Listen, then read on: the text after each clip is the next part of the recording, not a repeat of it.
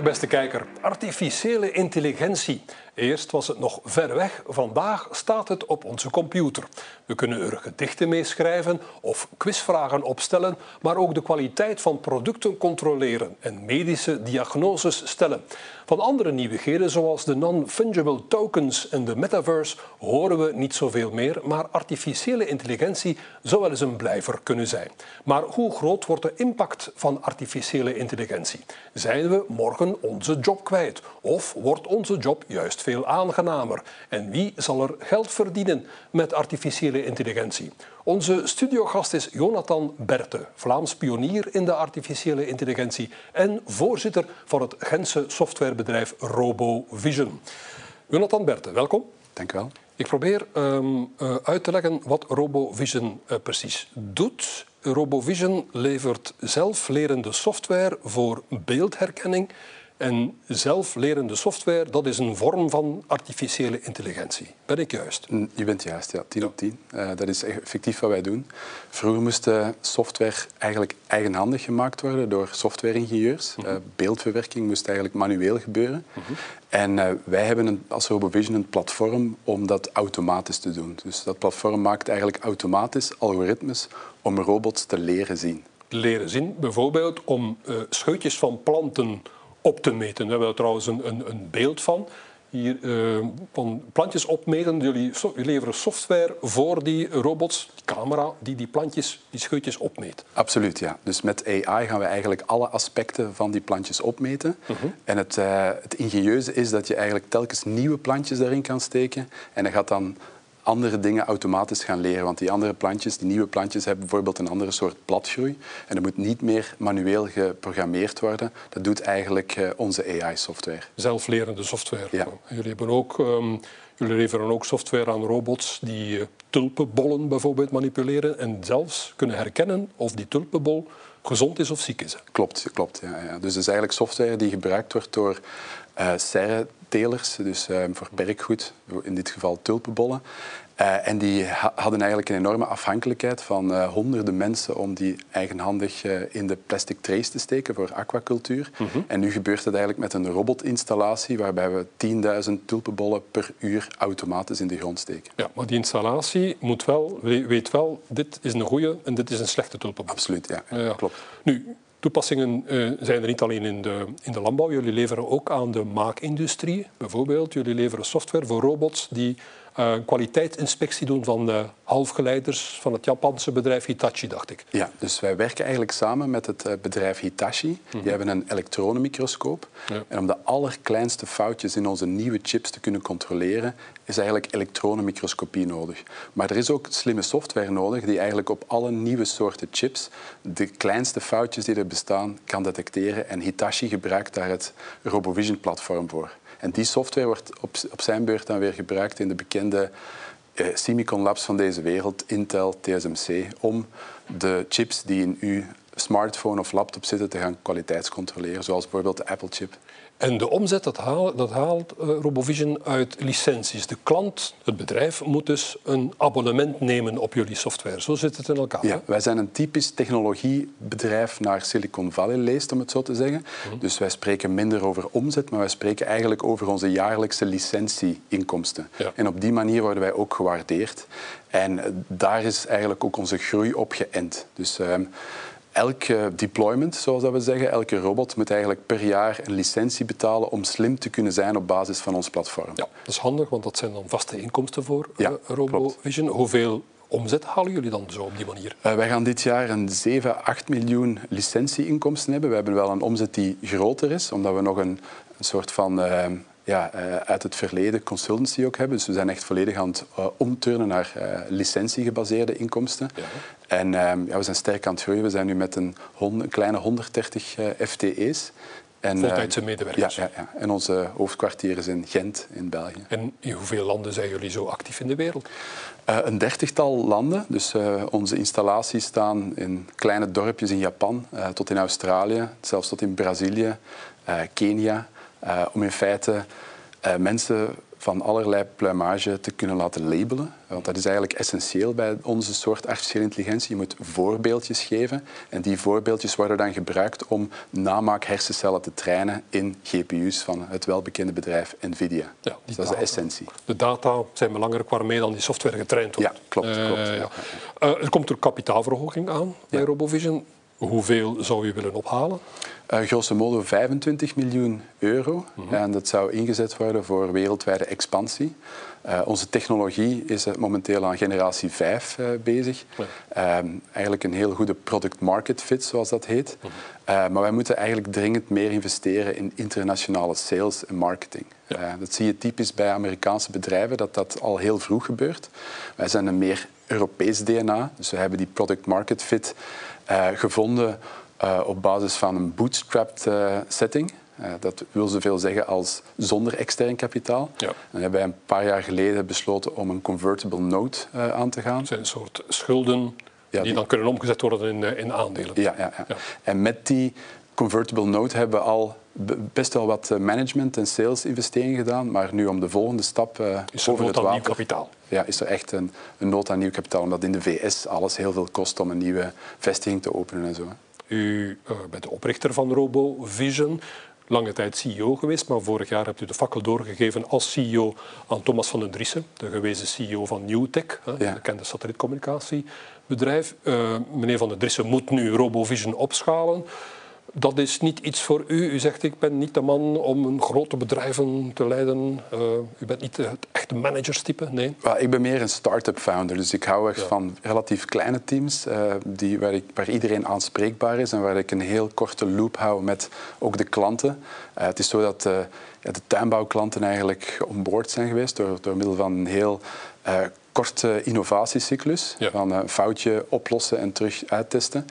Um, om een bedrijf groter te maken, ja, moet je eigenlijk processen gaan installeren, moet je divisies oprichten, departementen, uh, ja, heel veel meer meetings organiseren. En daar bent u de mensen niet voor? Daar ben ik de mensen. Ik ben gewoon meer een ADHD-type dat eigenlijk in de field uh, graag uh, met de botten in de slijk de machines en, en ook de business genereert. Ook heel erg business development gericht.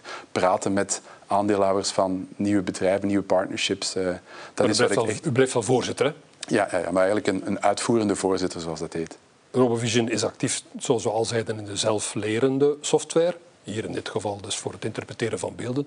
Maar waar nu heel veel om te doen is, is die generatieve artificiële intelligentie. Dus content genereert beelden, uh, teksten. Um, gaat RoboVision nu diversifiëren naar die generatieve artificiële intelligentie? Of zegt u, dat is helemaal onze sport niet, daar blijven wij vanaf? Wij blijven daar uh, vanaf. Wij gaan die tools wel gebruiken voor onze machines gemakkelijk of onze software gemakkelijker te koppelen aan machines. Beeld je in dat een van onze grootste groeipolen bijvoorbeeld de tomatenplukmachine is, waar onze software eigenlijk de tomaat herkent en ook uh, kijkt of hij rijp is. Ja. En de grootste bottleneck bij dat soort van trajecten, om dat product eigenlijk vorm te geven, is data. En dat ja. hoor je eigenlijk van alle AI-bedrijven en technologiebedrijven. Data, data, data. En die kan gegenereerd worden die door die generatieve ja, ja, Maar het is natuurlijk niet zo simpel, want die moet echt gegenereerd worden. Die moet heel realistisch gegenereerd worden. Uh, we kennen allemaal wel Midjourney en daar kun je fantastische designs mee genereren. Maar wij moeten echt designs genereren die in 3D heel realistisch aanleunen ja, uh, bij, de, bij, de, echte situatie in de kas, zoals de Nederlanders zeggen. Ja, ja. Maar verkopen, uh, zaken doen in de generatieve artificiële intelligentie, dat zal RoboVision niet doen. Nee, wij, wij hebben meer een industrieel imago. En de industrie is typisch uh, traag conservatief. Wij willen daarom niet traag en conservatief zijn, maar wij willen wel eh, tonen aan onze klanten dat we als schoenmaker bij onze leest blijven. Ja. En vooral de generative AI uh, is toch wel een enorme hypecyclus. Ja. Uh, u ziet het wel met die kapitaalsverhogingen van bijvoorbeeld de Mistral in Frankrijk. Ja. Um, wij geloven meer in gezonde, gestage groei om in feite een, een, breed, een brede wire aan, aan, installaties te hebben van onze software. Mm -hmm. uh, en, en dat heeft zijn tijd nodig, net zoals de goede wijn. Gestage groei, goede wijn. Uh, is RoboVision uh, daarmee een uitzondering in Vlaanderen? Of zijn er nog andere beloftevolle Vlaamse bedrijven actief in de artificiële intelligentie? Ik wil eigenlijk vragen, is Vlaanderen mee met die nieuwe evolutie van de artificiële intelligentie? Wel, u herinnert zich nog mijn interview van 2019. In Trends. in Trends. Ja.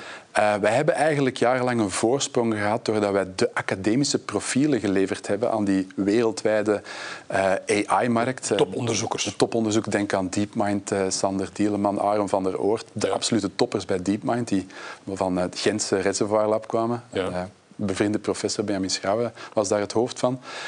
Maar dat is in feite, die, die, die voorsprong zijn we een klein beetje aan het weggeven. Hoe komt dat?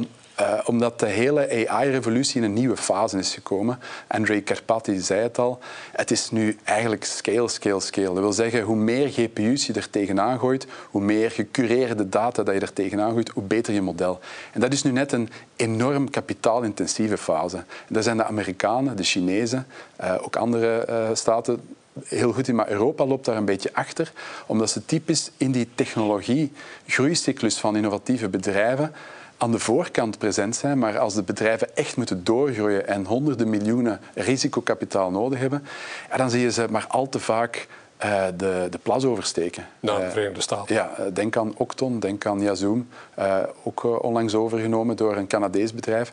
Wat toch wel ja, ik zou kunnen zeggen, dat is, dat is noodzakelijk voor de groei van die bedrijven, van in feite te internationaliseren. Maar het is maar al te vaak eigenlijk uh, ja, het, het, uh, het, absorberen in een Amerikaanse context. Ja. Wij hebben nog geen OpenAI, wij hebben nog geen Google. Politici spreken erover, uh, maar het gebeurt niet. Nu, je vernoemde daar al eventjes de Franse AI, artificiële intelligentie, start-up Mistral. Um, die amper vier weken na zijn oprichting, vier weken na zijn oprichting, maar liefst 105 miljoen euro kapitaal op, opgehaald heeft. Um, kunnen we hier spreken, u sprak zelf al van een hype, of kunnen we hier misschien, als we het economisch bekijken, spreken over een zeebel? Goh, ik denk dat dat wel een uniek geval is in zijn uh, extremiteit. Um, want AI levert wel degelijk heel veel geld op. Uh, als je dat gaat ja. vergelijken met de dotcom-bubbel van eind jaren 90, 2000, ja, dan was er heel veel geïnvesteerd in echte uh, ja, in, in, in, bedrijven die geen geld opbrachten of ja. waar er zelfs geen revenue horizon te zien was. bij AI, ja, wij leveren, als wij aan klanten leveren, is er een, een directe, wat men noemt, een return on investment. er wordt geld verdiend geld verdient. Het is een, een bazaal economisch gegeven. Als je dan gaat lenen bij een bank, dan krijg je kapitaal omdat je kan aantonen dat binnen de twee à drie jaar je machine is terugbetaald. wij zijn deel van die investering. Wij zijn deel van de redenering van een conservatieve bankier, bijvoorbeeld de Rabobank, van kijk, die tuinder krijgt die lening, want die terugverdiencapaciteit die zal er zijn met die nieuwe innovatie. Ja. Er zit wel degelijk een lading uh, onder de vlag. Ja. Nu, Sam Altman, de oprichter van het bekende AI-bedrijf um, uh, OpenAI, heeft gezegd dat het um, moeilijk zal worden om um, uh, artificiële intelligentietoepassingen nog verder op te schalen. Niet alleen wegens hoge ontwikkelingskosten, maar je hebt ook energieverslindende datacentra nodig. En ook je hebt de, de hoeveelheid uh, kwaliteitsdata om die modellen uh, te trainen, die taalmodellen te trainen, die, is, die, die hoeveelheid data is eindig. Dus er zal ook een einde komen aan die, aan die ontwikkeling van die artificiële intelligentie. Akkoord of niet akkoord? Uh, ik ben akkoord. Volgens de huidige architectuur, uh, de, het huidige plan van aanpak is niet sustainable. Letterlijk en figuurlijk, zowel ecologisch als technologisch niet. Het komt ook omdat uh, ja, er te veel op data gerekend wordt. Uh, we hebben natuurlijk wel de revolutie van reinforcement learning gehad, waarin dat de data eigenlijk bijna uh, in een soort van namaakbiotoop gegenereerd wordt, of alleszins het testen daarvan. Mm -hmm. maar wat betreft Sam Altman ja, zitten we ook met het gegeven dat er heel veel content nu door suboptimale large language models wordt gegenereerd. Ja. Dus we zitten eigenlijk met een soort van... Wat wat bedoelt u met suboptimaal? Ze maken nog fouten, die taalmodellen. Ze maken nog fouten, ze hallucineren erop los. Ja, ja. Uh, ja uh, content creators gaan niet altijd nakijken of alle alinea's wel uh, inhoudstechnisch kloppen. Dus je krijgt een soort van Creutzfeldt-Jakob-fenomeen, waarbij dat prionen de hersenen gaan besmetten. Dus de slechte data gaat de, de volgende generatie van large language models gaan besmetten. Ja. Daar komen alsmaar meer inconsistenties en onjuistheden in. Ja, ja. Dus men zal de aanpak fundamenteel moeten veranderen. De data worden vervuild door, ja. uh, door slechter data die eraan toegevoegd worden, door fouten van die taalmodellen, ja. zodanig dat die, dat die toekomstige taalmodellen niet meer zo goed zullen getraind kunnen worden. Absoluut. Het komt er eigenlijk op neer dat de technologie waar OpenAI op is gebouwd, is eigenlijk nog altijd relatief oude technologie in termen van de AI-revolutie, 2017, 2018, transformer-technologie, waarbij dat er eigenlijk eh, in de laatste jaren geen fundamentele innovaties ingekomen zijn. En als je de pioniers van deep learning uh, aanhoort, Joshua Benju, Jeffrey Hinton, dan rekenen zij er echt wel op dat er een nieuwe generatie AI-tools moet komen die veel minder afhankelijk is van data en van grote hoeveelheden data, net zoals de mens. Zal dat gebeuren? Uh, ja, ik ben ervan overtuigd dat dat zal gebeuren. Uh, al is het al door de kapitalistische druk dat uh, grote bedrijven hallucinaties niet gaan tolereren. Ja. Als je eigenlijk een, in een megabedrijf zoals Nestlé werkt en, en je large language model begint erop los te hallucineren bij een nieuwe werknemer, ja. ja dan kan dat tot legale problemen zorgen. En daar zijn die grote bedrijven heel erg beducht voor, wat dat eigenlijk leidt tot kapitaal dat nu voorhanden is om de problemen van de huidige large language models op te lossen. Ja zijn de hallucinaties. En die zullen dus opgelost worden. U bent er optimistisch. Ik ben ervan overtuigd. Ja. Nu, er wordt ook vaak gezegd dat de economie triljoenen dollar of euro meer waard zal worden. Eh, het zal ons meer welvaart schenken, artificiële intelligentie. Ja, gelooft u daarin? Zullen we, zal de economie nog beter groeien met artificiële intelligentie? Absoluut. Ja, ja dat is, dat is, uh... Hebben we daar concrete voorbeelden van? Maar als je enkel kijkt naar robotica, uh, de meeste mensen die een autofabriek uh, bezoeken op Open Bedrijvendag, die zien robots heel veel dingen doen, maar die robots zijn eigenlijk ultra dom. Die gaan van punt A naar punt B en die doen dat zoveel keer per dag.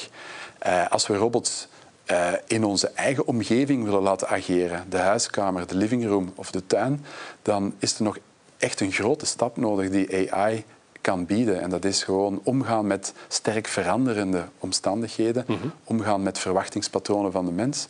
En uh, dat moet allemaal nog gebeuren. En dat zal dan op, op zich weer nieuwe diensten, nieuwe sectoren doen ontstaan. Absoluut. Ja. Je bent daar ook optimistisch in. Ja. ja. Nu, interview, dat interview met Trends, dat u al aangehaald hebt, daar zei u, bij nieuwe technologieën heb je vaak voorlopers die snel een groot kapitaal verzamelen en zo macht krijgen om hun model te beschermen. Ziet u dat nu weer opnieuw gebeuren, dat er spelers zijn, artificiële intelligentie, die marktdominantie zullen opbouwen, zoals we gezien hebben met Google, met Facebook enzovoort? Ja, ik heb die uh, woorden gezegd in 2019 en het is eigenlijk een feit.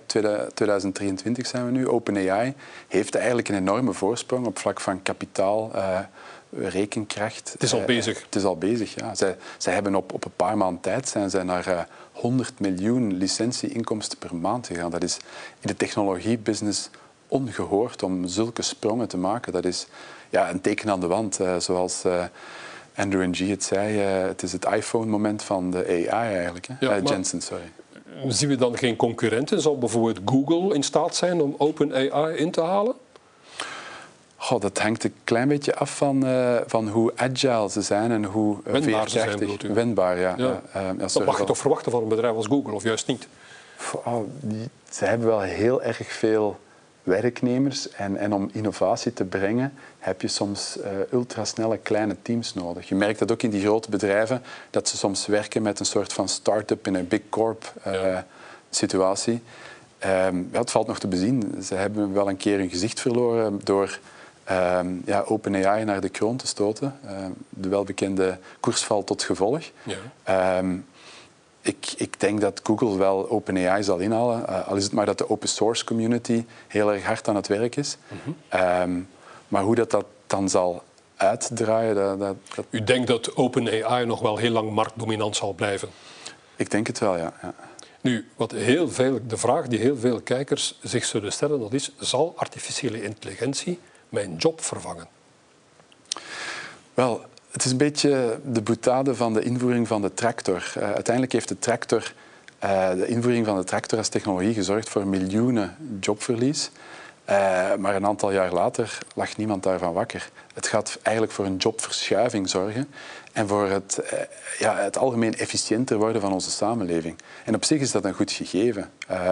ik denk dat iedereen zich blijvend zinvol zal kunnen bezighouden, maar dat de repetitieve jobs ja, dat die eruit zullen gaan. Uh, en, en dat er meer naar jobinhoud, meer naar creativiteit zal gekeken worden. Dus op zich vind ik dat goed. Wat er natuurlijk wel een uitdaging oplevert voor het onderwijs. Want die zal op een andere manier moeten gaan klaarstomen voor uh, ja, de arbeidsmarkt. Want die zal heel hard veranderen. Onderwijs, maar ook gezondheidszorg. We hebben een beeld van een, radioloog um, die naar een stel uh, longen zit te kijken. Ik laat mij toch zeggen, meneer Berthe, dat um, een radioloog ja, perfect zou kunnen vervangen worden door artificiële intelligentie. God, dat zou ik niet zeggen. Maar het is wel zo dat de radioloog heel goed geholpen zal kunnen worden door artificiële intelligentie. Omdat bepaalde zaken zoals het opmeten, het heel fijnmazig opmeten van een kankergezwel in de hersenen, ja. ja dat gaat echt over uh, kubieke millimeters heel goed in kaart brengen. En daar is artificiële intelligentie veel sluitender in dan een dokter die vaak ook niet de tijd heeft, uh, of een radioloog die vaak niet de tijd heeft om dat minutieus met al die kleine uitzaaiingen te gaan doen. En dat is waar we ook mee bezig zijn in de, uh, het opmeten van hersenkanker en het in de tijd gaan uh, nakijken van hoe zo'n kanker evolueert. Maar die, het ziekenhuis zal die radioloog niet te laan uitsturen? Nee, absoluut niet. Wat zal je nog kunnen doen dan? Ja, uh, eigenlijk de, de behandelingen veel gesofisticeerder uh, nog, nog veel fijnmaziger opvolgen. Uh, als je echt bijvoorbeeld in het geval van een chemokuur heel snel weet of dat die aanslaat, heeft allemaal te maken met het krimpen of het uitzetten van de, de tumor, ja, dan ga je de patiënten beter kunnen helpen. Ja, ja. Wat ook wel gezegd wordt, is dat de loonongelijkheid zal toenemen met artificiële intelligentie. De, de routineuze middenklasse jobs, om het zo te zeggen, die zullen verdwijnen. Hè. Er zullen meer arme mensen en meer ultrarijke mensen komen. Ik ben daar niet van overtuigd. Eh, ik denk dat er eh, ook heel wat innovatie zit aan te komen bij de, ja, de, de gespecialiseerde profielen, zoals uh, uh, advocaten die uh, contracten voor bedrijven moeten opstellen en zo. En daar kunnen gebruik maken van artificiële intelligentie om die contracten ja, op te stellen. Ja, het, het is zo'n klein beetje een cliché dat, dat een bepaalde middenmoot uh, van de arbeidsmarkt uh, het meest gaat lijden onder artificiële Ik denk dat, dat eigenlijk het hele spectrum zal verschuiven. en ik denk dat de manuele arbeid misschien nog het langste door mensen zal gebeuren, omdat in bepaalde sectoren ja, dat, dat heel erg uitdagend is, die hand-oogcoördinatie. dus, dus ik, ja, ik wil dat een klein beetje bijstellen, dat idee. Robots kunnen voorlopig nog niet uh, alles vervangen wat de mens doet. Inderdaad, ja. ja. Nu, er is ook wel een heel ethische kant uh, aan de zaak, uh, meneer Berthe. China gebruikt artificiële intelligentie om zijn bevolking te controleren. Hè. Vreest u niet dat ja, andere regimes in de verleiding zullen komen om hetzelfde te doen? Absoluut. Uh, mijn vrees is, ja, is denk ik terecht. waar we heel erg, erg op moeten waken is dat vaak westerse bedrijven die dictaturen voorzien van AI-gebaseerde afluistertechnologie. Uh-huh. um, een Italiaans bedrijf uh, in kwestie, waar ik de naam niet van ga noemen. Uh, en ik denk dat we als Europa niet enkel ja, moeten kijken naar wetgeving, de, de AI-act en zo meer, maar ook moeten kijken van handelen onze bedrijven op ethisch correcte wijze, vooral in die sector. Ja. Als u een um, verkeerd, tussen aangestekens, verkeerd voorstel zou krijgen van de Chinese overheid, dan zou u nee zeggen, ook al is het zeer lucratief. Ja, klopt. Ja. Um, eerder dit jaar vroegen een aantal uh, artificiële intelligentie-experts en ook grote namen zoals uh, Elon Musk en de um, Yuval uh, Harari, de Israëlische historicus, voor een stopzetting van, het, stopzetting van het onderzoek naar geavanceerde artificiële intelligentie, precies omwille van de gevaren. Akkoord of niet akkoord?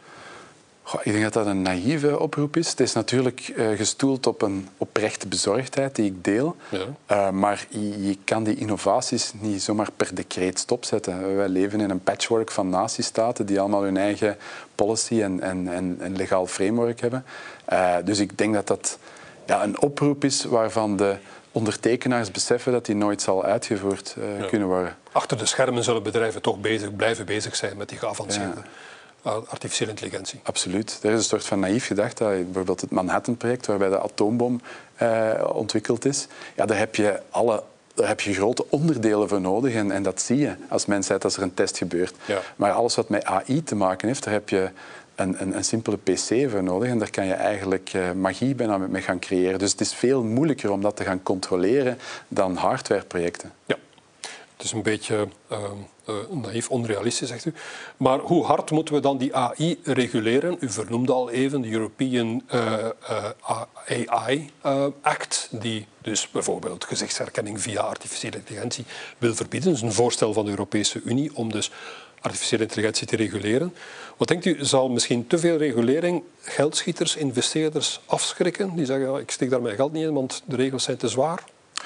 ik denk dat de, samen, dat de, de, omstandigheden samen voor externe investeerders, extern aan de EU, wel degelijk ja, dat, dat, ehm, dat die omzichtig omspringen met grote investeringen en dat dat een deel van het probleem is. Ik heb ook in de parlementaire commissie opgeroepen om uh, omgekeerd te werk te gaan en ervoor te zorgen dat men vooral de Googles van morgen hier in Europa kan doen laten ontstaan. En natuurlijk moet dat wetgevend kader er zijn uh, om de consument te beschermen, maar het is nog veel belangrijker dat wij eigenlijk bedrijven hier kunnen laten groeien, waarbij dat de, de werknemers in die bedrijven ja, uh, volgens Europese waarden zijn opgevoed en geëduceerd. En, en dat is wat men heel vaak uit het oog verliest door te gaan reguleren, zorgt men ervoor dat, ja, dat er eigenlijk een, uh, geen level playing field meer is en dat we uiteindelijk afhankelijk zijn, zoals Peter Wenning van ASML het zegt, van uh, uh, rijden of, of alleszins elektrische auto's uit China, technologie uit Amerika en gespecialiseerde materialen uit Japan.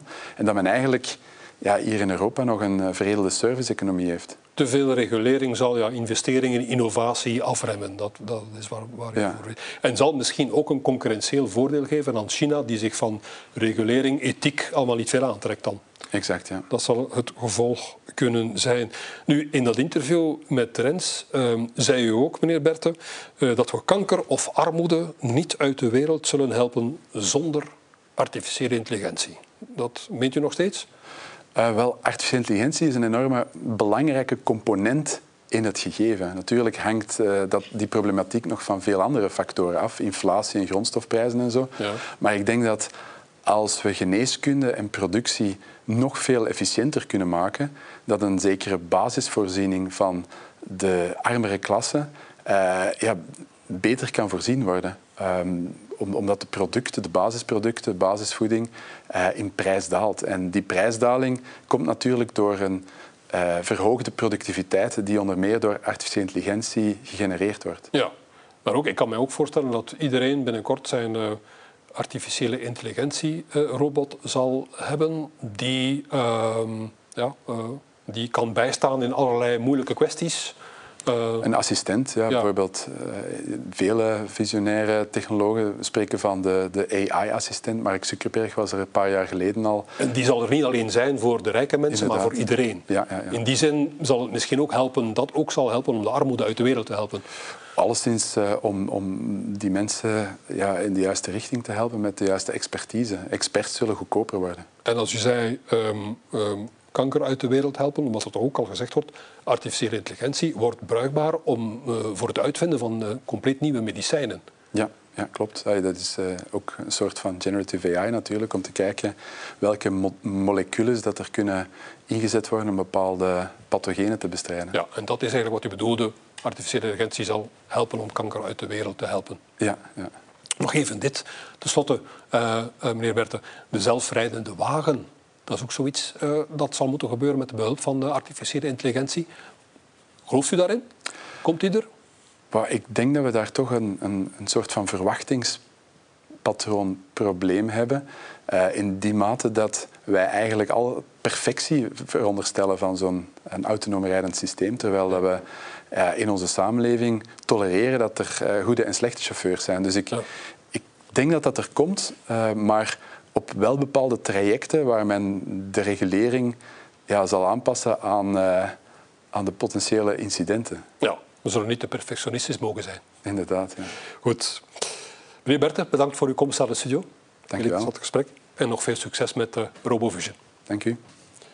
Zo, einde van deze Trendstalk. Volgende week leidt Jan de Meulemeester het debat. Studiogast is Pieter Timmermans, die dit jaar een kwart eeuw aan de leiding staat van werkgeversfederatie VBO. Ik wens je nog een fijn weekend en tot volgende keer.